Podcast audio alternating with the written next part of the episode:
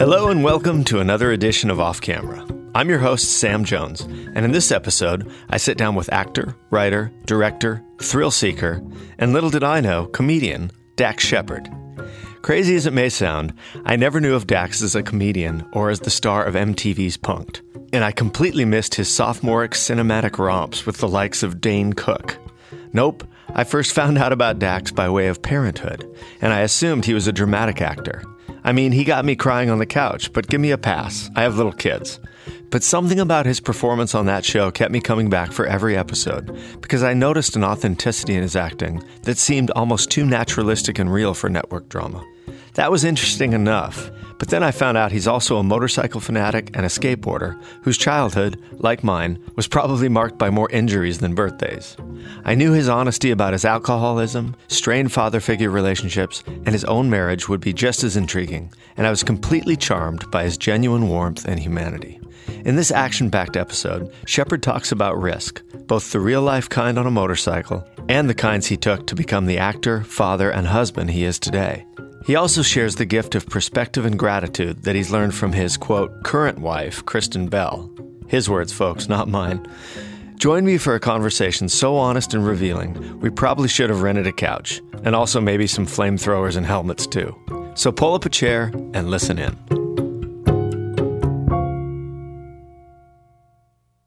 Dax, how you doing? I'm so good, Sam Jones. I'm surprised either of us have voices left because we've just spent the last three hours talking. I know. Preparation of our talk. That was just the true off camera.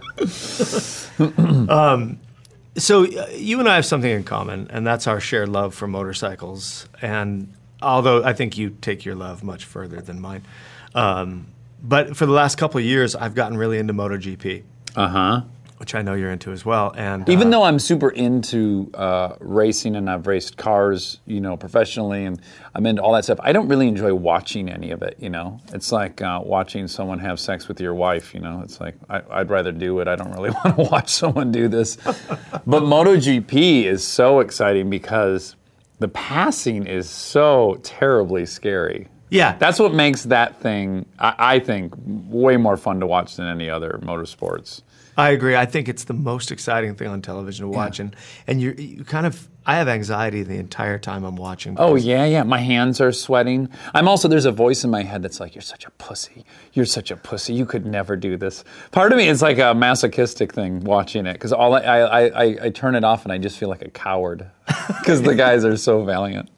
But well, even Kristen, who could care less about any of this, she like came downstairs and and saw a race and when she saw like the helicopter footage of them, she goes, "Oh, this is like ballet. There's something really elegant happening here." And I'm like, "Oh yeah, that's exactly what it is. Like ballet at 220 miles an hour." Yeah. And they're, you know, that they they're riding at 99.9%. And then if someone comes into their line and they've got to somehow correct when they're already a micron away from crashing, it's just it's very dramatic. I've luckily never thrown it away at a track day. Oh, you've not crashed? I had one really, really horrific experience. Um, and if you don't know what tank slappers are, I'm sure you do. But I, when I tell this story to my friends, I urge them to go online and just type in tank slappers on, on uh, YouTube so they can see what it's like. But sometimes indiscriminately, if you don't have a great steering dampener, which I was riding my Suzuki with a factory steering dampener, out of absolutely nowhere on the straightaway, your bars will just start going lock to lock. So in this event, I was shifting from fourth gear to fifth gear on the straightaway. So the fronting gets a little light on that shift, and I hit a weird thing, and I'm going at that time probably like 140, and it's one, and then it's boom, boom, boom, boom, boom, boom, boom, boom, like this. The guy, my friend who's riding behind me, said it was laying down hash marks, like you know, like tire skid marks from every this, and I'm like, oh my God, I'm coming off this thing at one point, and the bike is doing this, and somehow it's I like go kind of loose on the bars, and it straightens out, and I just get a hold of it, and now I'm at the very end of the straightaway. I should have been braking all that time. Now I'm at the end of the straightaway, going 100 now 120, and have to ride it straight out into the dirt I have to blow through the turn. So I've just had the worst experience of my life, and my heart rate's already 180, followed by, oh, good, oh no, and then off road on the street bike. And then I somehow bounced through this field, never set it down, pulled back out onto the track, went into the pits, and just kind of sat in the lawn chair like, oh my God. Oh. that was miserable. Oh, it took me that's so like 30 minutes to kind of loosen up and unwind. Oh. Now, do you consider yourself like, you know, I know this term is way overused and a cliche and stuff, but do you consider yourself an adrenaline junkie at all, or some, or do you just love, like, do you think, do you think there's something that you have to go after because it satisfies, it scratches an itch, or do you love it as a sport? I've given this a lot of thought because I remember uh, learning in a psychology class in college that that risk taker component can be traced to this chemical MAO, right? So if you have a lot of MAO, your brain's active doing virtually nothing, so you can watch the grass grow, right? And they know that people who are real extreme risk takers have a, a, a real low level of MAO. And I've thought, I do I have a low level? Or I think mine's more ego related. I think I had an older brother that was five years older than me. So the gap was so extreme that I was always competing with someone that was just way beyond me. You know, you know, um, skateboarding, he could drop in on the 10 foot ramp with two feet of vert. Well, I was 11, you know, that was a very scary proposition. So I think that coupled with no dad present and a lot to prove, like a big man complex, maybe was the perfect storm. It- And maybe I'm just an adrenaline junkie. do you feel like you have to do it or you want to do it? Like sometimes in the skateboarding thing, I felt like, okay, I have to drop in now. Oh, I yeah, you yeah, know what I mean? Like mm-hmm. I don't yes. really want to, but I have to. When you specify it like that, then yes, I definitely felt like, oh, I gotta do this, I gotta do this. But then if I look at the pattern of everything I was into as a kid, like we, I was also super into bridge jumping, which people do in Michigan because there's so many rivers and lakes. So it was always like, I heard there's a bridge in Ann Arbor, it's like 65 feet in the train. Okay, and then that's what we would do that weekend. So I did like all that stuff. But yes, the whole time I was going like, oh, you're such a coward. You gotta do this. Even the whole reason I ride bikes on the track, I'd always ridden a motorcycle and I was a motorcycle messenger the first year I lived in LA. But the reason I was like, I need to go to the track and I need to get a full leather suit and I need to drag a knee was that documentary Faster came Oh yeah, out. I love that film. And I was watching, I'll never forget, it was 4th of July. I was at a friend's house in Idaho and we were watching this thing together. And I said, if you die without having conquered this, you're just, you're a pitiful excuse. I mean, I just felt like I would be, uh, yeah, just, I had to do it. I was so afraid of it that I, I, I, forced myself to do it. Isn't that funny? Because I do wonder about that. I wonder about the, you know, chemicals aside, and who knows. But I wonder about the, you know, the father influence, and, Oh, and yeah. you know, if, you know, there's that question, if if a kid doesn't feel like, like connected to their dad or loved, then is there this? Well, I don't have anything to. No one cares about me anyway. I might as well go try crazy stuff. Or is it I have to prove myself? I think it's like I need the approval of these other males around me because I found that the pack I was always attracted to had similar father issues, and I think we were all trying to. Even in Fight Club, there's this great line in Fight Club that I I was like, oh my god, yes, that's me, which is Brad Pitt's in the bathtub and Edward Norton's talking to him on the side of the bathtub and he said something like we're a generation of men raised by women. The last thing we need is another woman or something to that effect where I was like oh yeah I was among one of the first generations that a good amount of us were raised by a single mom which is Right. my case. And Right. I mean that was um, for the first time pandemic level right? Which I loved. I, it's the only version of childhood I know so I, I don't dislike it. But I I do think that did give rise to certain. Obviously, there are different social outcomes of that, and we're among that generation. Right. Uh, there, I noticed uh, there was a, a little story arc in Parenthood, which I want to talk about a little bit.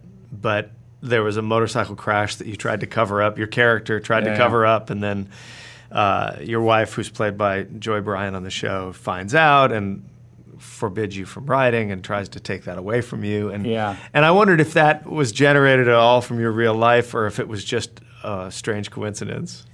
Well, you know, it almost is the opposite of my real life, which is, and there's been a few storylines on Parenthood where it gets murky because I'm very similar to Crosby in a lot of ways, and I'm certainly channeling me to be Crosby and whatnot. But then there's a lot of things that are just really different. One is like he he, he wasn't connected to his kid uh, when she was born, and that was a big struggle for him. And I remember saying to Jason Katims, the creator, I'm like, this is a thing. Like our baby came out, and I was like, I will burn down the whole planet for you. You know, it's just immediate for me. And he's like, no, it's a very common thing. Oh, okay. And I had to, I had a hard time playing that. I didn't like having a place when it wasn't connected to kids. Likewise, I have such a um, fragile ego that's like, I've lost fist fights on uh, parenthood where I'm like, why is this guy, get, why am I losing this fight? I, I would be able to take this guy. And then that motorcycle accident, I'm like, guys, this is why I crashed. I just crashed in a turn. No deer ran out. No one rear-ended me. This is humiliating. I just fell in a turn.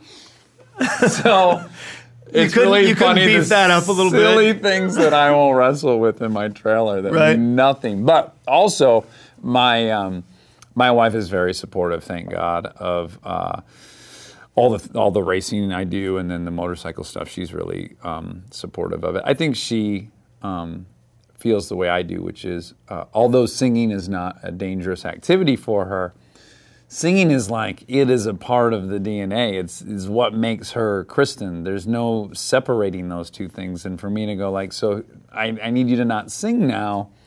It just, I just wouldn't do it. And I think she's assessed for me that like I've been riding motorcycles since I was a little kid. It's just it's something I do that's uh, a part of the whole equation that allows me to be ultimately the dad she likes and the husband she likes and all these other things. So she's never tried to, for lack of a better term, take that from me. You know. Right. Have you ever had any of any moments on your own where it came up where you had a close shave on the freeway or something where you thought, "Oh God, this is this is Ye- not on the motorcycle. I mean, I've been hit twice uh, in LA on motorcycles, but before I was, I knew Kristen.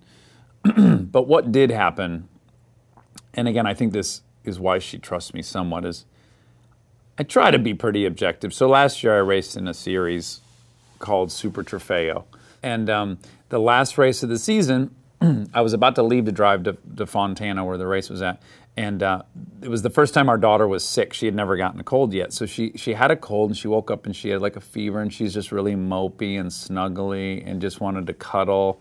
And so I'm like doing all that, and then I'm thinking like I gotta get on the road. I, I gotta get to this race. I gotta get to this race. And I ultimately like handed her to my sister, and like she wanted to just keep cuddling. And then the whole ride there, I was like, what does my ego need? 22 trophies? 26? What's the number where I'll feel like, yeah, you did it, good job, you wanted to prove you could do this? And, and I just felt really, I couldn't believe I was driving away from like my mopey little snuggle buddy to go potentially win a sixth trophy. It just, the absurdity, absurdity of it hit me. And I, I, I was like, I'm not going to do this next year. I'm not going to race in this anymore. It is tricky when you're trying to evaluate what's essential to who I am and what's you know what is superfluous and what can I weed out and it's you know it takes a lot of thought I think Yeah. the kind of person that uh, all these say maybe things I want to do that are are reckless or stupid or vain or all these things somehow that package got me all this crap. So Right. I ended up with this beautiful daughter and this beautiful wife. Somehow that's all in the mix. Like I think humans, you know, we have a suite of behaviors. Uh, so I'm an alcoholic. That's that blows. But then the upside of being an alcoholic is I'm obsessive and I'll write for seven days straight in a hotel room. Like I have a good work ethic. Like it's all a part of this one thing, and I just got to try to minimize all the downside and lean into all the, the upside. But you don't have one without the other. I don't think you know. You don't. You don't just get a grab bag full of awesome characteristics. There has to be a dark side. So it's just, I think in life you're just constantly trying to shrink those bad parts and, Right. and inflate the good ones. So back to parenthood. That's where I first became aware of you, and um, I, I think what I took away instantly because I'm a, I was a big Jason Katims fan, and I loved Friday Night Lights, and I loved the cinematography and the naturalistic way that the that the scenes played in Friday Night Lights, and the same thing happens to some extent on Parenthood, and. Uh, you came across to me as extremely naturalistic in your acting style. It does not seem like you are saying lines. It feels like they're coming out at the speed of thought. You know, so I was I was just really taken by you, and and then later I come to find out that you have this whole comedy background, um, which which took me a while, like of watching old stuff, to kind of put the two Yeah, yeah, pieces yeah. together. I wondered if you always just saw yourself as a comedy guy, or if or if you know you were waiting to find something that would let you be more. Well, yeah, it, it, um, it was all like a series of weird coincidences that led to that show and me being on it. and Yeah, how did you how did you end up on well, it? like in the quickest nutshell possible, I, I moved to LA because I wanted to do stand up and I was afraid to do it in Detroit. And I thought, well, if I move all the way across country, I will have to do it. Because I've made this huge commitment. Well, I didn't do it. I, I got into sketch comedy. And then I was in the groundlings. And as soon as that happened, my, my singular goal was I want to get on Saturday Night Live. I hadn't even really considered whether I wanted to be an actor. I just wanted to be on Saturday Night Live. Well, then I'm acting at the Groundlings for a while, and I really enjoy acting on stage. And then I uh, get this, and I'm auditioning for terrible commercials and whatnot. And then I get on this show. you had a period a while of auditioning, and Oh, I had eight years of unemployed trying to get an acting job. Yeah. a really long eight years. Uh, and then I ended up on this show, Punk'd, right? Right. Uh, which was a reality show, but I'm doing improv and I'm doing characters and everything. So in a, it's, it's a very poor man's outcome to my Saturday Night Live goal. Right. But then I get these opportunities to be in movies right after Punk'd airs, I get to be in Without a Paddle, which is a studio movie with two well-established actors who are quite good, and and so that became kind of um, again I was acting a lot on stage, but then that becomes like um, my really condensed uh, college for acting, learning and watching these two, and just learning how it's all done, and then. I did a bunch of comedies, and then my singular goal as an egomaniac was I got to become Will Ferrell. Like I'm in these comedies, and now I got to become Adam Sandler or whatever. Like this is the top of the mountain. That's where I should go. And then that didn't pan out the way I hoped, and um, I did this movie called The Freebie, which was an 11 day shoot. It was all improv. And the movie turned out shockingly beautiful and great, and it got into Sundance. And it's definitely the most like um, the most positive response I've ever gotten as an actor was this movie. And because it was improv, I couldn't do a character like I could have never improved for 11 days straight as a character. I wouldn't know enough info of that person's life or whatever. So I was really just being myself in a different situation. And and because of that movie and seeing the result, and I had at that point been doing movies for like 7 years. That was the very first time where I was like, "Oh, I'm interesting enough just to be me." Oh, I had no f- confidence that I, that I as a person was interesting enough to watch. So I was always affecting everything with either a crazy hairdo or I had an accent or So, so did you? Sorry to interrupt, but did you have a experience in a theater where you sort of were able to step back and see yourself as a screen presence rather than as Yes. A- At Sundance, which I had never even been to, and it was in a very huge theater, and the crowd was palpably moved. Which I've seen, I've been in theaters and watched um, people laugh really hard at, at comedies that I've been in, which is al- also a really cool feeling. But I had never had that feeling where people were like, I would look at people's faces, people were like, or any you know variation of uncomfortable and sad and all these things. And going was- through the experience yeah, with yeah, the character. because it was a very, very intimate, intimate movie, and and it's about cheating and this and that. So, um, yeah, uh, that was the first time I had that experience of being in a dramatic movie and, and moving people dramatically or not comedically.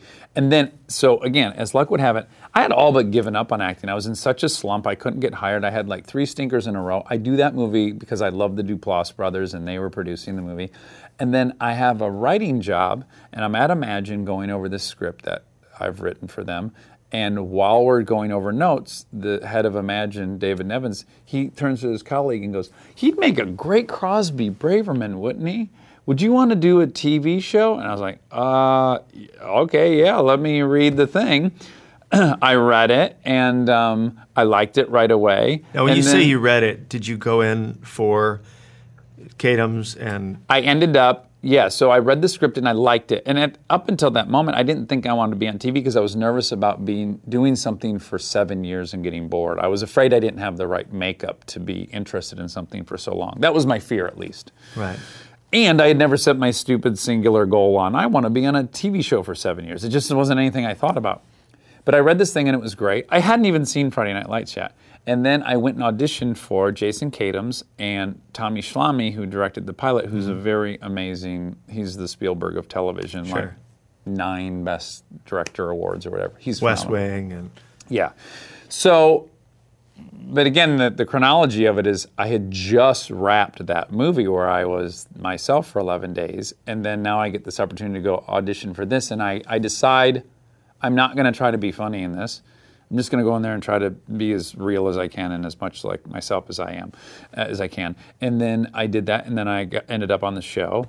And um, with the exceptions of being a bad motorcycle rider, you know, I've been able to incorporate how I talk or incorporate, you know, a lot of different things. And ironically, and that's or a long-winded way to say, like every time I aimed at something, I a never even got there, and b was disappointed. And here, I the best probably acting experience of my life has been this show, Parenthood, which I never want. You know, I didn't set out to get on it. I didn't even know that was something I wanted.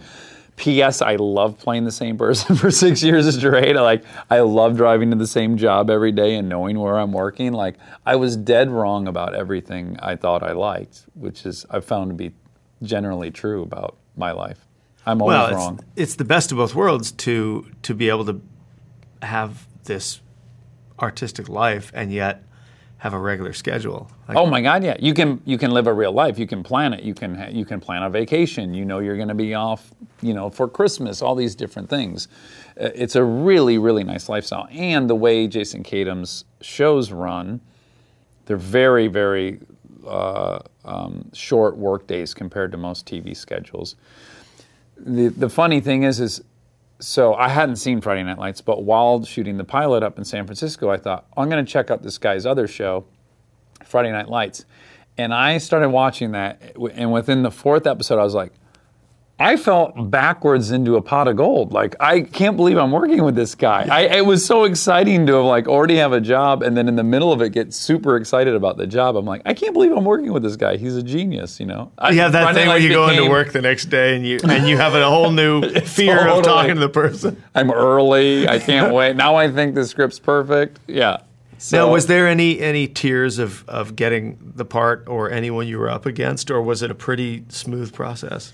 The only hiccup was um, I had, um, and again, I think this somehow works on some universal level, which is I had just gotten really serious with Kristen. And Kristen I- Bell, your Kristen wife. Bell, my wife, my current wife, probably not my last, but my current wife.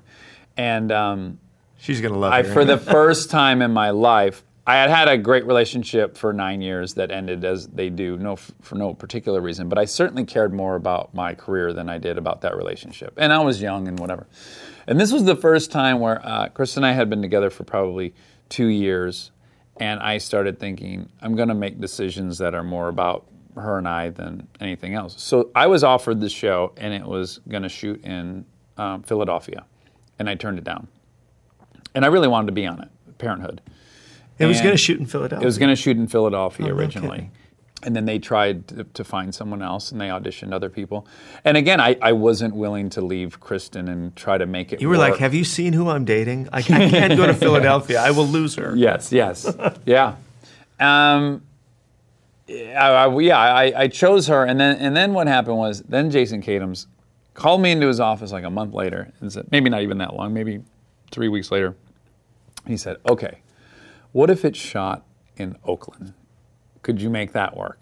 And I was like, yeah, it's a 45 minute flight. I could, yeah, I guess I could go up and work and then fly back and forth. And then I said to her, "What if I? What if it were in San Francisco? Mind you, she would have encouraged me to go do it in Philadelphia, Right. but I just knew it wouldn't be smart. It's not how you build something into a marriage by going away for six years. So uh, I said, "What about what about San Francisco?" And she said, "Great." And I said, "I'll get an apartment. I'll move my parents in there, and then we can go together often. And then when I go there, I'll still I'll have family there. Like I'm orchestrating this whole thing."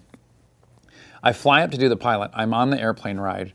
Uh, up there, and I have a full blown panic attack. I'm like, what have I just agreed to do? I hate going to the airport. I hate flying. I hate this whole thing. I'm going to do this four times a week now. What have I committed to? I mean, I'm in a full blown, I've just made the worst decision of my life. And then luckily, it's so uh, hard to shoot in San Francisco. They don't permit any streets. They don't, you know, your base camp's like an hour from where you shoot. It just became so cost prohibitive that they moved the show to seven minutes from my house. so it all ended up working out perfectly. But I just think it's funny that again the the thing the best thing that ever happened to me uh, career wise came from starting by making a decision uh, to stay with my wife. This is very ironic and weird to me how sometimes you get rewarded by doing the right thing, even though it seems like it's the opposite. you know? Yeah. Well, I mean, there's certainly a great amount of luck involved in anyone who can tell a successful story about their career, and Yes. and it hinges on these little things, right? Because if they'd have shot in Philadelphia, that would have just been it. I don't think with how many movies and stuff she did during that same period, I mean, it would have just been very, very, very hard. I don't think Right. two humans, you know, we certainly wouldn't have kids right now, and there's a whole bunch of things. So, Now, when you got on that show, um, you're obviously with a bunch of actors who had been on a lot of network shows and done a Uh-huh. lot of these multi-season. Craig T. Nelson and Lauren Hel- Graham. Lauren Graham. Yeah. Um, so, was there a period of catch up, or or a period of where you felt like a bit of an outsider in this world?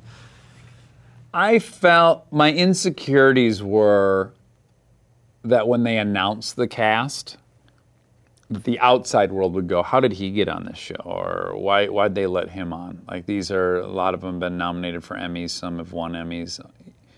What's the dude from Punk'd? That's the negative voice in my head's always like, "How'd the dude from Punk'd get on here?" Um, but luckily, in real life, I don't feel that way. I, I think I'll feel that way, or when I imagine what everyone else is thinking, I have those fears. But when I show up to set, I feel competent, and I don't feel like these people are on a pedestal and I'm not. So No, I guess I'm asking if there was just uh, in terms of the process of making an hour-long TV show and and and doing that sort of you know uh, character arc that goes over. Like, did you have Yeah. someone that you sort of bonded with? That Well, you worked it Peter for together? sure. Peter Krause. I have probably the most scenes with him. Mm-hmm. I adore him as a person. I actually like the work he's done prior to our show. You know, I loved Six Feet, Feet Under, and um, he takes it very, very serious in, in a great way. And um, so, yeah, I love picking his brain about the experience of yeah being on something for five or six years. Um, and um, but, but but what was unique about our show is that so yeah, Craig T. Nelson did nine years of coach or whatever he did, and Lauren did I think eight years of of, of uh, her show, and um, and, and Krause has been in a bunch of series. But the experience on Parenthood is so unique that everyone was kind of starting from scratch. In that none of those people had been on a show where you're allowed to improv. None of them had been on a show where they're shooting three cameras at once and you can overlap dialogue.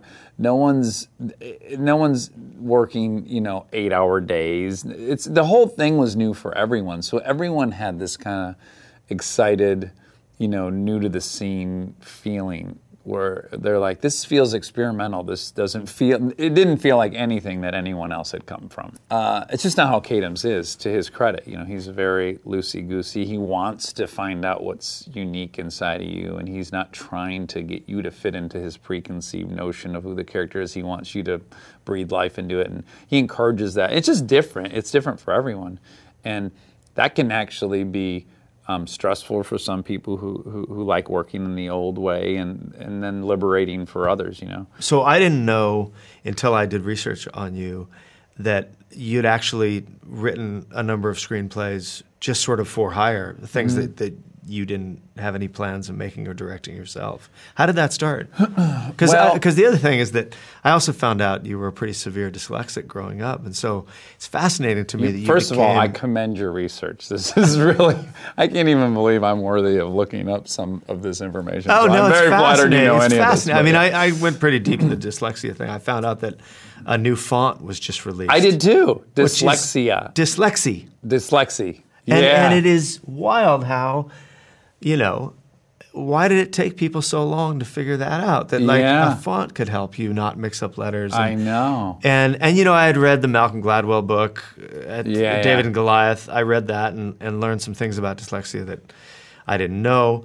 Um, but but what's fascinating to me is that you would end up in a profession that that is exactly the bane of a of a young dyslexic's existence. Yes. which is writing and reading. I regularly say to myself, I can't believe I'm employed as a writer. it's so ironic. I mean, Have you ever really. gone back to grade school and just taken a teacher by the lapels? I was I've been lucky enough through social networks to connect with my 5th grade teacher who really I would give all the credit for me sitting here, which is um, I mean, I, I, I, when I say I could not read until fifth grade, I mean I could not read. I couldn't. Everyone else could read, and I could not read. And I believed I was an idiot. And I went to special ed, and they called my name. Like, you know, they'd walk in. There's three kids, and it was me and two kids that I just didn't want to be clumped up with. And this teacher, Mr. Wood, somehow figured out that I was really good at math. Like I don't know what he saw, but he just latched onto me. He's like, "I think you're really good at math." And he started working with me with math and and I really started excelling at math and I really got geometry really quick and in 5th grade I became like the best math student in my class. And that coupled with being in this learning disabled, you know, special ed class, those things were the, the math thing made me go, "Oh my god, I'm not stupid. I'm not stupid." so you really just thought you were stupid. I, they were all getting it and I wasn't. Now, granted, I didn't think I was stupid. I mean, I could converse with everyone. I had a good vocabulary in that, but yeah, I felt stupid. I felt like I can't do this thing that everyone's doing. And every time they call me, I'm wrong and it's embarrassing and you know, it's terrible. And then out of nowhere, after five years of this, which when you're 11 is half your life, Yeah. All of a sudden I have the right answer to every math problem, and like Ghost Dax will show you how to how that works, the trapezoid, you know. so cut to sixth grade, I'm on the math team. Uh, in my yearbook, you know, I'm on the math team and I'm in the science team.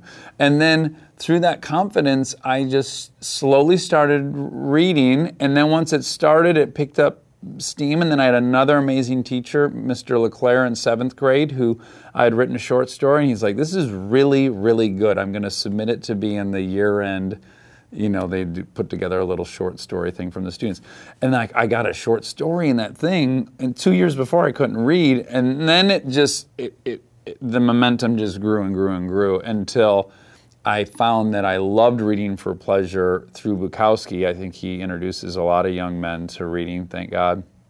I fell in love with Bukowski, and then that led to everything else. And and surely before I ever want to be an actor or a comedian or anything, I wanted to be a writer. Like I just I was Really? going to be a writer. Yes. And then so right when I started getting the opportunity to be in movies, right when I was in Without a Paddle, I thought, well, if I'm now going to have opportunities to, to act in movies, maybe I can use this as an excuse to start selling screenplays. So right after that movie, I got home and I sold my first screenplay. Wait, so okay, so let's so Hit and Run was a film you made in 2012, Yes. right? And you wrote, directed, starred, did the stunts. Yeah. Used your own car. Pretty much that was your My own entire thing. wife. But your own your wife is in it. Um, but uh, you also did a film a couple years before that, Brothers Justice. Yes. Which was another attempt at that same thing, where Yeah. where you wrote, produced, directed, starred in. Yeah. Uh, did you I paid stunts. for that one too. You paid for it. Okay. but it was uh, okay. So very modest, as you can tell from the production value. No, but I, I think it's really interesting to see. Okay, so that was before Parenthood. That was when you're sort of in the middle of all this stuff, right? You're getting Yes. some films and you're writing and and I just done employ- Employee of the Month was coming out, okay, which was a, um, a, a Dane Cook's you know comedy at Lionsgate, and um, I decided to just start shooting. I was so ill prepared. Uh, and I just started shooting this movie, and I wasn't positive where it was going. So when you bring up that movie, I'm half like embarrassed and laughing because it looks terrible and it sounds terrible. I mean, I spent five grand to put that thing in the can. I mean, I ended up incurring like another 40 grand of finishing costs that I was all out of pocket on. And then I'm also super duper proud of it because there's nothing there. I mean, we don't have a single permit, we have no locations, and I did string together a movie and we went to Austin Film Festival and we won the audience award and I just couldn't believe it was happening. And still there's so much bizarre humor in that. So I'm like, half of them I'm really proud of it and then the other half I'm so embarrassed by it. So when well, anyone brings it up, they're either going to say, that is the weirdest, funniest movie, or they're going to be like, what the hell was that thing? Well, I half look of it at was it real and half of it was fake. Right, right, and you can't quite tell the line sometimes between the real and the fake. And for people who don't know, it's a mockumentary about you as you Yes. Deciding you're going to quit comedy and become an action star and do a, right, right, right. a martial arts film. Yes. That basically involves. And it's revealed that I don't actually have any training. right. and the whole thing is that the script's going to culminate with you fighting your way down a mountain. Which is awesome. And Tom Arnold's in it and Bradley Cooper. And, and I pitch everyone. Yeah, I pitch everyone. It's but, the same punchline. But and, and, you know, uh, obviously it was made. You can tell completely yeah. modestly on a and before really three chip camcorder. Yes, before good technology existed. Now I could have made that same movie and it'd actually be passable as good. a real movie.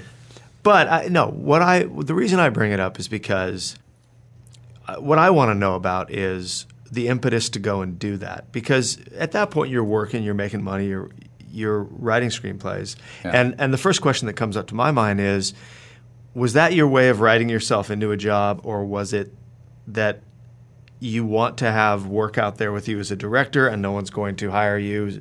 Like, what was the impetus for saying, I'm going to go and do this thing?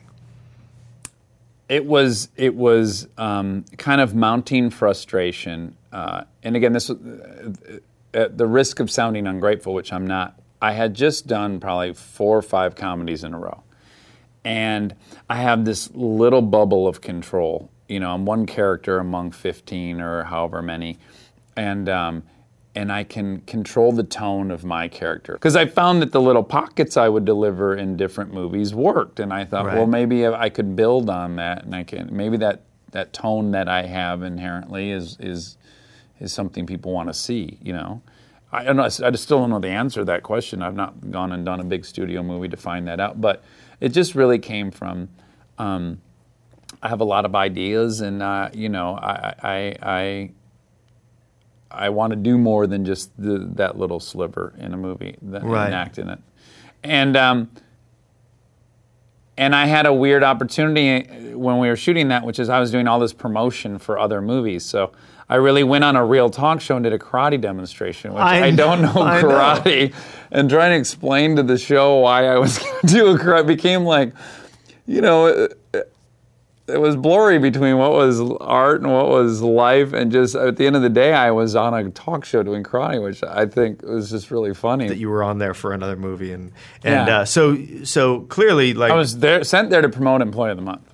Right, and, and and, you end up sort of. All I say about Employee of the Month is just I hope you enjoy because it's my last comedy. I'm right. leaving comedy, but I was just being a buffoon everywhere I went. In fact, what's really funny is Kristen. When I finally met Kristen um, at, a friend's dinner party.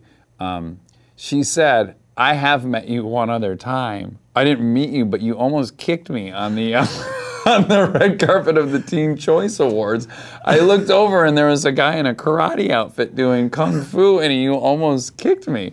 I was like, "Oh my god!" I was filming this stupid movie, Brothers Justice. So that was her only impersonation or impression of me, and then somehow we still ended up married. When you write and direct your own thing, for me, I'm only trying to make a movie I want to see. I have a singular goal of like, here's my opportunity to make the movie I want to go see. So if I do that, it really doesn't matter what the results are. Truly, my my esteem's not linked to that. My esteem's linked to did it did I execute this idea I had, and I didn't on either movie. I, but I got pretty close, close enough on both of them that I feel um, I feel proud regardless of what I, I I say this sincerely. I never read a single review of Brothers Justice, and I've never read a single review of Hit and Run. Nor will I ever, because I I truly made that movie for myself. I my favorite movie as a kid was Smokey and the Bandit, and I've since fallen in love with like Flirting with Disaster and Alexander Payne movies and all these other movies. So I'm like, if I can make Smokey and the Bandit that plays on another level. That's what I'm going for. And I think, with the exception of a few scenes, I got close enough to that goal that I, I don't need anything else. I feel good. And then hit and run, you know, these people gave us a million and a half dollars to make a car chase movie. You cannot make a car chase movie for a million and a half dollars. So I think the best case scenario is that we would just have a movie for all of us to watch. There's no, I had no fantasy that it would get distributed, much less on a bunch of screens, or that it would go out foreign, or you know, I, that wasn't my expectation. My thing was just, can I make some cool stunts? Uh, and chase sequences for this little amount of money. And if we did that, I'm going to feel pretty awesome. I, I, can't find a downside. Now, whether the LA Times thought something or it just doesn't matter. You describe it as a way to play out your Smokey and the Bandit fantasies. Yeah, yes. Um, but in a way, I, I, think, you know, that shortchanges some of the, um, just some of the themes in that movie, which are very sort of a lot more dramatic and adult than a Smokey and the Bandit type of film. For sure, yeah. And, and, and I found it to be okay. Take the scene in the in I guess it's the grape arbor when she says pull over and let me out of the car, and you're you're driving your now wife who plays your your fiance in the movie yeah. to Los Angeles for a job interview. Mm-hmm. And on the drive, she finds out that your past includes bank robbery. That had resulted in a homicide, yeah. And a homicide. and and she didn't know any of this. And you end up in this grape arbor, and you're giving the speech that guys sometimes have to give, which is none of my past behavior will will make you believe anything good about me, but I still am going to find a way yes. to convince you to stay with me. Yeah, you're going to have to accept that my past is not going to inform my future. Right, and and which is hard to convince someone of but I thought the scene was so well written and so um, so convincing, and also this is the audience is sort of finding it out along with her yes. to some extent, and so um, you are as an audience member, I'm sure. Making this film, you're worried that how is the audience going to stay with this guy? Like you got to make yeah. sure, and, and, it's true. You're there, and you're like, don't leave him. I believe in this yeah. guy, right? Yeah, it, it was definitely tricky uh, to ride that line. I think what saves it is um, regardless of what you're finding out about him, he is actively leaving uh, witness protection for her. He's actively outrunning people for her. He's getting hit in the nose for her. He's you know reintroduced to all of his these people he tried to escape for her. So I think he's making so many sacrifices that he stays sympathetic.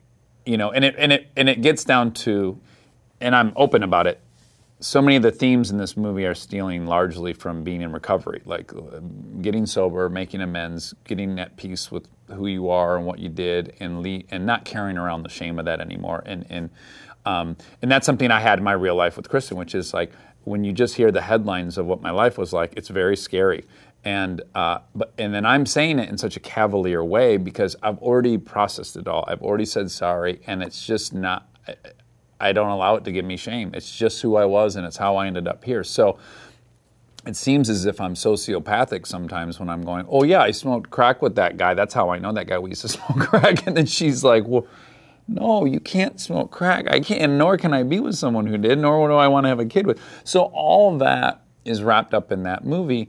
And it, and it, it really makes you um, recognize again, this is a recovery thing, which is um, people judge you by your actions, not your intentions. Most of us wish everyone would judge us by our intentions, but that's just not how it, it works. So, luckily, his actions for every step of the way are for her and are sacrifices for her. And so, you know, even she has to acknowledge like what he's going through. And I think the one the one thing I really was happy with about the movie, the way it turned out, is it really, for better or worse, it is. Uh, uh, it's a romantic movie, and it's a guy, boy has a girl, and boy loses girl, and he gets her back. Right. And I did not want to make some speech where my beautiful words demonstrated why she should forgive all this stuff. I didn't want that scene. And what worked out well, I think, in the movie is we're at my dad's house, and she sees that I haven't even talked to my dad because I'm so ashamed of who I was and if I wouldn't even go talk to him, of course I kept that from her. And she said, just so you know, I really think he is the boy you wanted him to be now. And by having to tell him that, she's telling herself that. She's defending you to the to your father. Yes, and it kind of gets her over the hump and makes her. And I don't know, it just worked out really well. How that I, did I you didn't go about have to writing that? I mean, I would love to tell you I had it perfectly mapped out because I want you to think I'm a genius and I, and I, I can, did. can juggle all that. Okay. But that script, more than any other that I've ever written, I just let it. I I was watching that movie. I went away. I didn't. We didn't have kids yet, and I said, "Honey, I've got three weeks. If we're going to make this movie, I've got to turn in a draft." She goes, "Okay." And I went to Palm Springs for three weeks, and I sat there, and I watched this movie unfold. I don't really know how it ended up the way it did. I'm so fascinated with this idea that that first off that the film is sort of a parable for your own recovery process in AA and mm. also that you're you're making it with your future wife. Yeah. Now, in terms of writing dialogue for a woman, mm-hmm. did you use the obvious advantage you have, which is you could just give her a scene and and play it and see if it's working? You know, um, even though I'm a huge fan of improv, this movie, because we had such a tiny amount of time to shoot what was a 136 page script, I had 25 days and three car chases. There was not time to improv. So, th- I mean, with the exception of like probably when Bradley was around, um, I made time for him and I to play a bit. Uh, generally speaking, this had the least amount of improv I've ever done in a movie. Uh, I had the huge advantage of Kristen's my wife. I know how she talks. I know what great points she's made in the past. And when we fight about my Lincoln, like we've had that argument. I, I had spent all this time rebuilding my Lincoln, and the first car ride we took together, she's like, "You spent this much time and money, and it sounds like it's going to break. That's what you got." Like so, so much of that's there. She's very anti-violence, anti anything masculine that's threatening to the species, which is appropriate. And I'm very much, you know, we've we've had a, a lot of those debates, so that was a huge advantage. I always say, and I and I'm not saying this just because she because I love her, but. Um, she's the single easiest actor you could ever write for because you could have her tell a very hard to tell joke with, with a very specific delivery. You can write that scene, not even worry about it. You know she's going to get it. The next scene, you can have her full breakdown, Academy Award, crying, emotional scene. She'll knock that out. Then I could have her fucking sing in the next scene. Like there's nothing I can't write Where's that movie? she can't do. It's so liberating. Like me, I gotta. I can't only write myself specific scenes. I have a range, and I got to write within that range. But her, the range is like this big. I can write any scene from any movie I've ever seen. She could pull off. It's very liberating. I, I love acting with her so much. I've got to do it in a few different movies, and now we do these Samsung commercials together. And no matter what, she's my favorite scene partner. I because we can click right into what's real. We don't. I don't have to manufacture it. It's just right there at all times, and it's so wonderful. And also, um, you know, we push in on her and she's crying. And like, I know what song makes her cry. She doesn't know. But right as the camera starts moving, I've had them cue up that song and it comes on and, and it immediately triggers that. Plus, it triggers, he's so thoughtful. He, he did this for me Right. and it's just there like she's just bawling and then afterwards she's like you're fucking cheating. You cheated. And i'm like i know. I'm to cheat a lot during this movie. So like it's just fun to know someone's triggers and to help without going okay i really need you to turn on the waterworks in this one you know? Right. Right. And that's something you couldn't do with an actor. You didn't. No, know. even in, in that scene leading up to the one you were talking about, where we're in the Orange Grove and we're, we're fighting, we were in the Corvettes yelling, and sh- she's finding out everything. Well, well, how did you steal this car? Well, I did this, and well, well how do you know how to do that? Well, because I, I well, I kind of lied about this. My off camera, I asked her beforehand, "Do you want me to like go dark?" And she's like, "Yes, please go dark." So I'm thinking of all the potential things I could have done that would really have betrayed her. And the information on my side I'm giving her is terrible. I mean, it's And true. It's not true, It's not true. but it's believable stuff that could have happened. You know what I'm saying? I used our real history and I said, "You know that time you're out," and I'm making up lies, but they're very hurtful. but I asked her beforehand, "Do you want me to do that?" And she said, "I really want you to do that. I want to fucking hate you right now in, in this scene." Again, I don't know any other actor I would work with well enough to be able to create a perfect evil Right. thing to say. S- But it was fun. After the take, like we just hug each other and And what a document for your kids to see their parents Mm. young and in love. And, you know, like I wish I had that on my parents. You know, I get the sense from talking to you and reading about you and everything that, that um, you know, if, if it wasn't the right person who, you know, maybe didn't understand the nuances of how to talk to you, um, you could easily maybe shut down. And it Uh-huh. seems like she has this ability to hold a mirror up to you in a way that allows you to see yourself and want to make those changes without f- feeling threatened. I mean, is that is that off base? That No, it's not. What really, really happened when we met was I'd had a lot of stepdads. I had been around a lot of violent people growing up. I'm an alcoholic. My brother's an alcoholic. My dad was an alcoholic. Um, I really believed the the world was all wolves. Period. I would have bet my life on that when I met her. I think I was trust no one. 32. Everyone's got an angle. What perfectly sums us up is if we meet a stranger on the sidewalk, Kristen and I, and he comes up and says, Excuse me, my first thought is, What does this fucker want? Her first thought, sincerely, is, This guy might cure cancer. I mean, that's how she views the world. And I realized through meeting her and all of her friends and the world she lived in was like, Oh, there's a whole other world of like nice sheep. Not that she's a sheep, but just there's kindness and there's trust and there's generosity and she's not involved in all these charities because she wants you to think she's a good person. She genuinely is worried about these people and wants to help. I, I, that's so different from the world I came from that she really opened up like a whole other side of the world that I, I truly didn't know existed. I, was very cynical, and um, through her, I've got to uh, see that there's like a, a ton of good people, and there's a ton of goodness, and I've tried my hardest to walk towards her for seven years. She's also gotten more cynical. I like to think I've made her worse yeah. which she probably needed to be a little worse from when I first met her. But we are really opposites, just like those the characters in that movie. I mean, we we, we come from such a different starting point.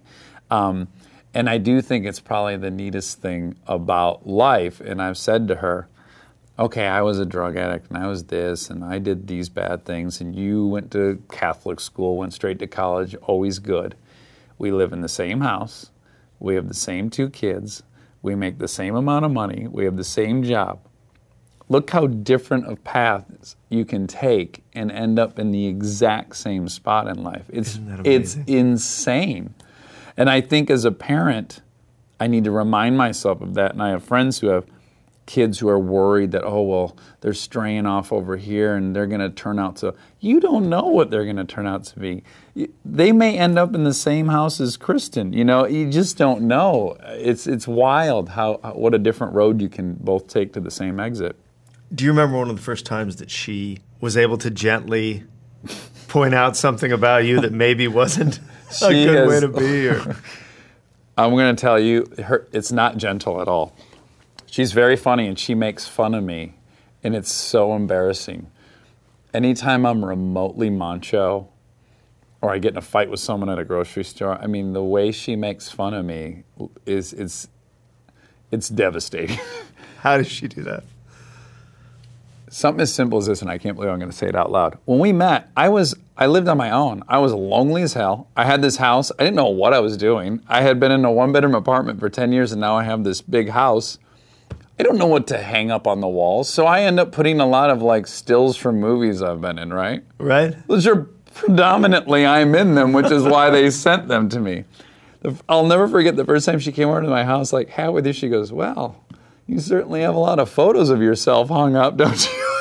I was so embarrassed, but I didn't have anyone else to put on the wall. Well, who the hell was I going to hang on the wall? But I was so embarrassed. I'm like, I do have a lot of photos. I'm like, what's going on?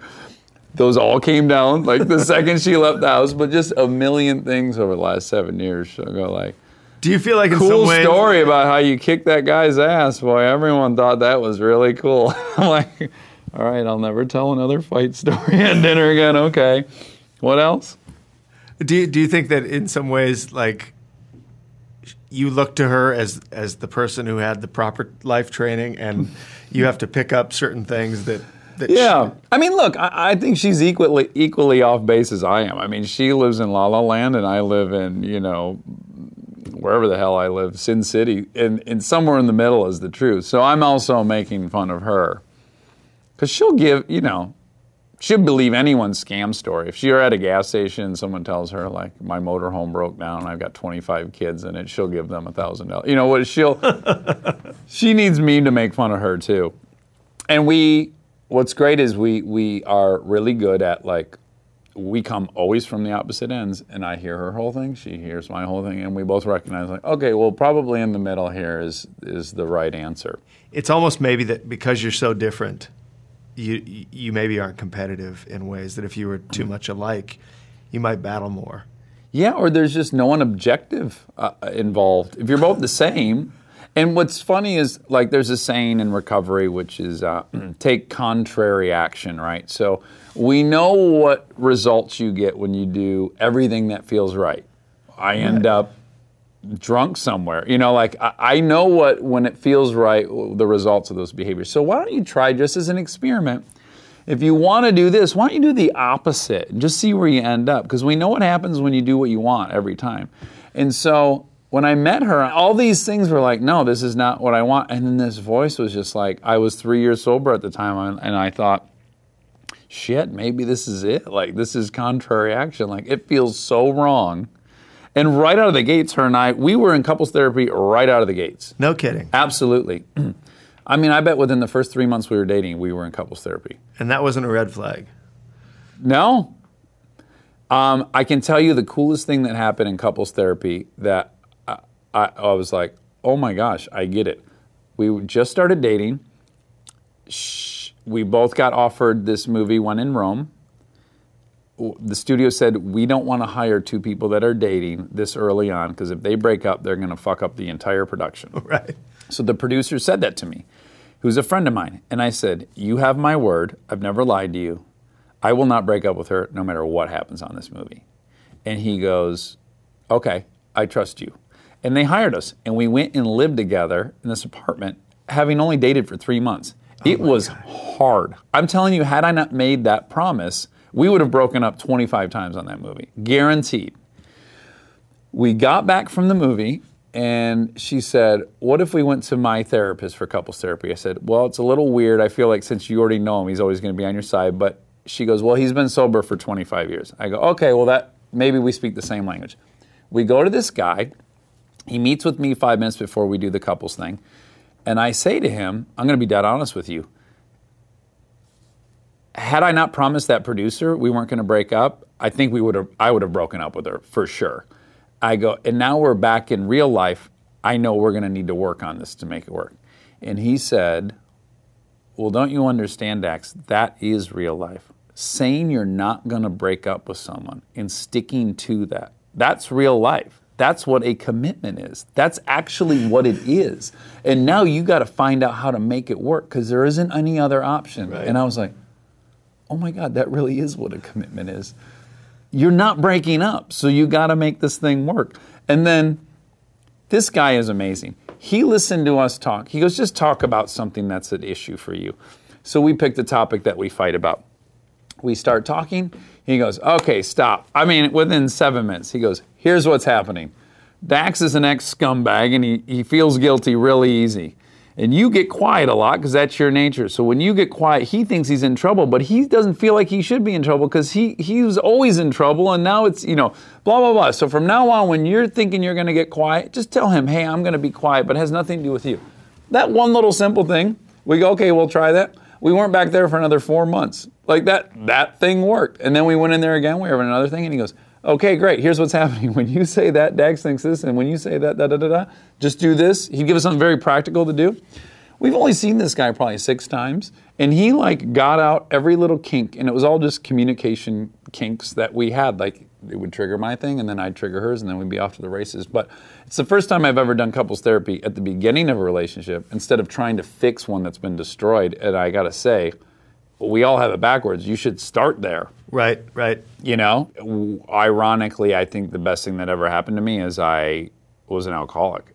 Had I not become one and I hadn't been forced to really figure out how to tell myself the truth, um, I don't know that I ever would have, you know. But if you're a, a hardcore drug addict, you get to a point in your life where it's like, I'm either going to make these changes or I'm actually going to die. The stakes are so fucking high that you really have to change. There, there's no other option. You, you, you can't live with the consequences of not changing. It's that dire.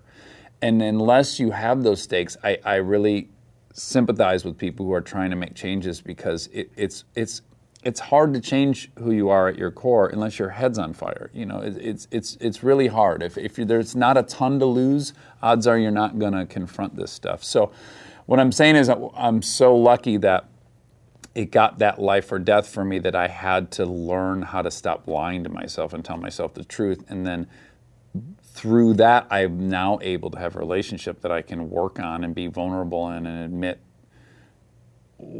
my shortcomings and my failures and all these things. And um, I just don't know that I would ever got there without it being life or death. You, you say that, and it brings up something I read about. You know, you, you sort of published a eulogy about your father, Oh, uh huh. And I was very moved by it. And um, one line in particular got me, and, and it was very emotional.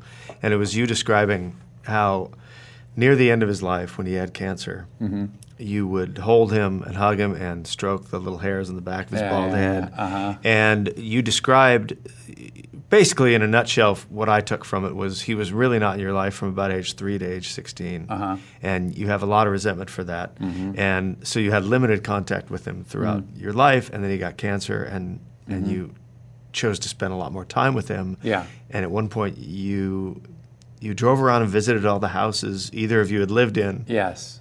in the Detroit area. Yeah. Right? You took this tour of your life. Uh huh. I was so moved by that. Which I didn't even know I was taking. he he he the, the impetus that. of that was I'm going to want to show Lincoln, my daughter, every place I grew up in. So, since I'm back in Michigan for him, and after he dies, I don't know how often I'll be back there. I'd like to drive around and take a picture of every little house I lived in so I can show her this is where daddy came from. You know, we live in a house with a swimming pool. That's very confusing to me that that's my daughter's childhood. I just felt like I wanted to show her the welfare apartment I lived in in this dirt road house and blah, blah, blah and I'm with him every day that I'm home because I'm taking care of him. So we're on the ride together, but it's I had no intention of that being what it was. But so in this photo gathering mission, we're parked in front of the house I was three in when they got divorced, and it's like we're both staring at it, and it's like, um, oh, I remember when you guys moved out. And It's like this is a conversation we would have never had, but we're looking at the house, and the one that really got me that was that that enabled me to kind of stop seeing him as this dad who disappointed me and more just like a guy who made a, the wrong choice. We we went in front of the apartment that me and my brother and my mom moved into when we left his house. And he goes, uh, we're looking at it, and it's a dump. And he goes, uh, I drove the couch over and I dropped it off, and I, I, I left and I got to that light and I sat on the side of the road right there and I cried for four hours. I couldn't drive the car. I couldn't drive the car because I knew I had just driven away from something that I was never going to be able to fix, and it was, I blew it up. It was over. I drew, I drove away, and I shouldn't have, and I couldn't go back, and I couldn't drive home, and I just sat there, and I was like, my fantasy was you fucking dropped the couch couch off, went to the bar and got some ass. Like I, I didn't think that that happened, and oh man, I can only imagine what it's like driving away from your family for the first time. As a parent now, I, it's impossible. To I imagine. can't even comprehend it. and in fact, for years I was really, really resentful at him for missing, for not being a dad to me. And about eight months into having our daughter, for the first time, I was like, I don't feel bad for me at all. I feel terrible for him that he missed this. It's much more powerful on this side. It's much more of an experience to be a parent to a child than to be a child of a parent. He's the one that missed out on a ton, not me, you know.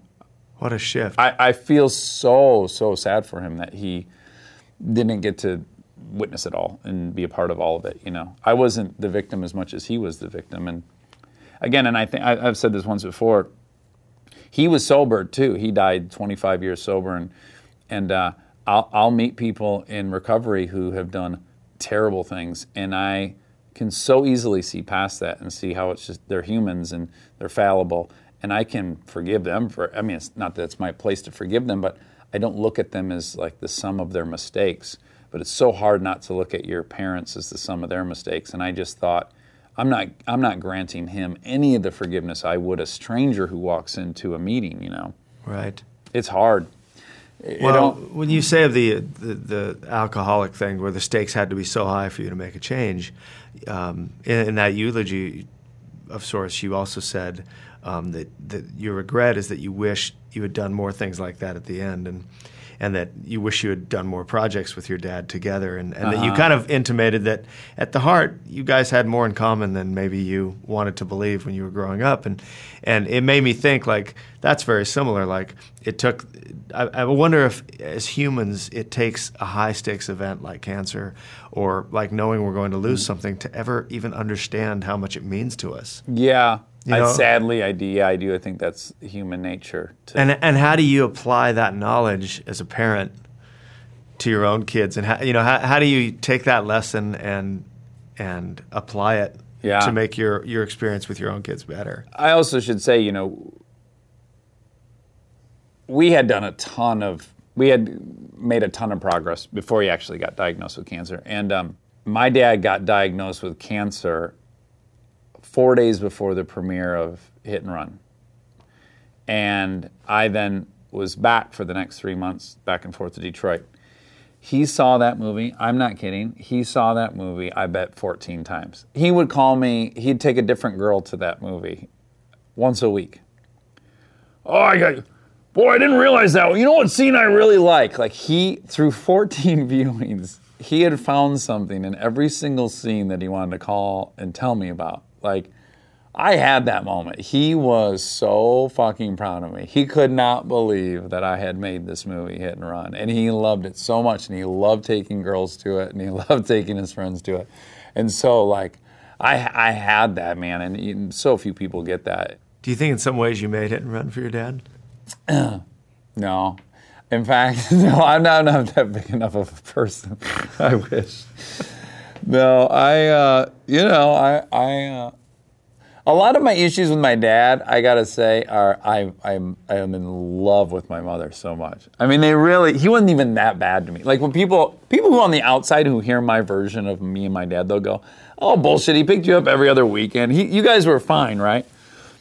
The reason it's so, well, I had so many things is just that my mother, I have the op- I'm just so in love with my mom. It's incredible, and the fact that he left that woman, I just I couldn't forgive him for that. Like that, I mean, it's it's as much my own stuff is how on earth did you leave my mom with two kids? You know, it's, I just am so protective of her.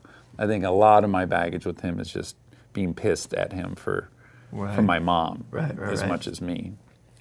Now I made that movie for my mom for sure. Tell me about that.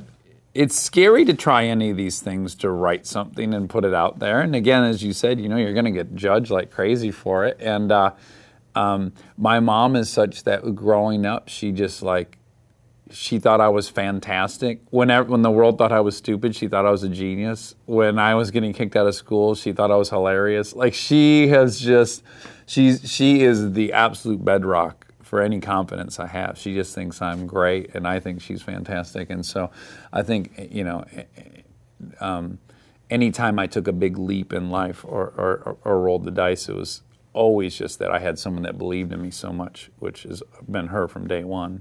Right. Well, I read once that you uh, that you said, and this was fairly recently. You said, you know, I can breathe a little easier now. I've had some experience, I've had some success, and I don't feel like every project is now my last. I feel like I belong here a little bit. And Yeah. do you think about a long term design for your career um, in the sense of, I mean, how far out are you thinking, and, and, and what is that thinking determined by now versus, say, f- before kids? Well, I still believe that I don't know best for myself. That's something I've learned. I gave the example of parenthood. I didn't think I wanted to be on TV, and then here this is the greatest thing I've, I've done work wise. So I now know I have concrete proof that I actually don't know what's best for me. But what I do know is that I proved I can be on a TV show for long term. That's great. I proved I can write and direct with Hit and Run. That's great. I've been in movies and I've done a good job. I, I proved I can do that. Although I don't know where it's all going, I this I feel a lot safer now. Simply that I have more options now. I, I have there's a lot more avenues open to me where I feel like I've I've, I've proven myself in these different things, and um, and that feels great because when I was just acting in movies and I was waiting, and sometimes they don't make a movie for three months, and maybe there's only, they're making two this spring, and every actor in town's looking for it, and you know, that was a scary way to live. And I would have eight month periods where I was like, well, that's it. This happens all the time. There are tons of actors I grew up watching, and I never saw them again. So that's clearly what's happening to me. Whereas now I feel like I may not be James Gandolfini, but if you need a dude to come into your TV show and give a little life in the five minutes he's on screen, I, I can do that. What I would love to do is write and direct movies. So I think some people get into directing because it's an ego driven thing, whereas, well, it's the next rung up the ladder, right? So either writers will tell themselves they want to direct simply because that seems to be what you should do, or a DP will want to direct, or the AD will want to direct and that's great, and a ton of them are great directors. But the job is really for people who just naturally love solving problems. Like if you're the type of person who loved a story problem, you would love directing because all it is all day long is a bunch of problems that need fixing. You watch the rehearsal and you go, hmm, scene works for the first third. It doesn't work here. We lose our momentum, and then we kind of get it back at the end okay, let's look at the script. Oh, if you took that out and then you went from there to there, then we would build, build, build. And then what if you just bring that one back at the end? You know, like it's just a puzzle all day long. And if you love puzzles, it's just so stimulating. And then it's gratifying because when it works, it so clearly works, you know. It's not as subjective as you might, you know, some people might think. It's like very obvious when the scenes work or don't work if there's an intention in them. You know, what I find so amazing about this conversation is that, you know, I I become aware of you as an actor on Parenthood, and and then as I dig into your life and and see what it is you're doing, I find out that like, you know, you are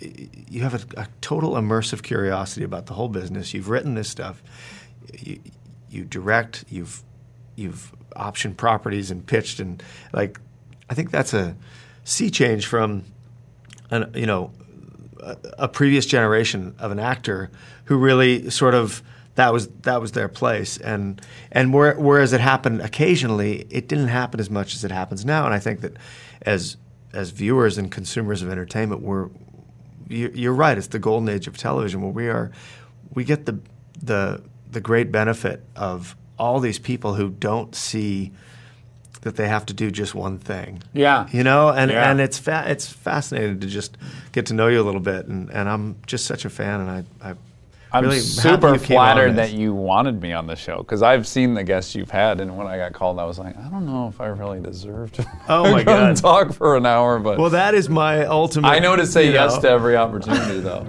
No, I, I mean, gosh, for me, you know, it went from convincing my friends to come do this to actually a guy I have no connection with, Uh-huh. and you're here, and so Well, we did share a dinner in Boston. we did share a dinner in Boston. Yeah, yeah. Um, well, thank way. you for doing this. I Yeah, absolutely.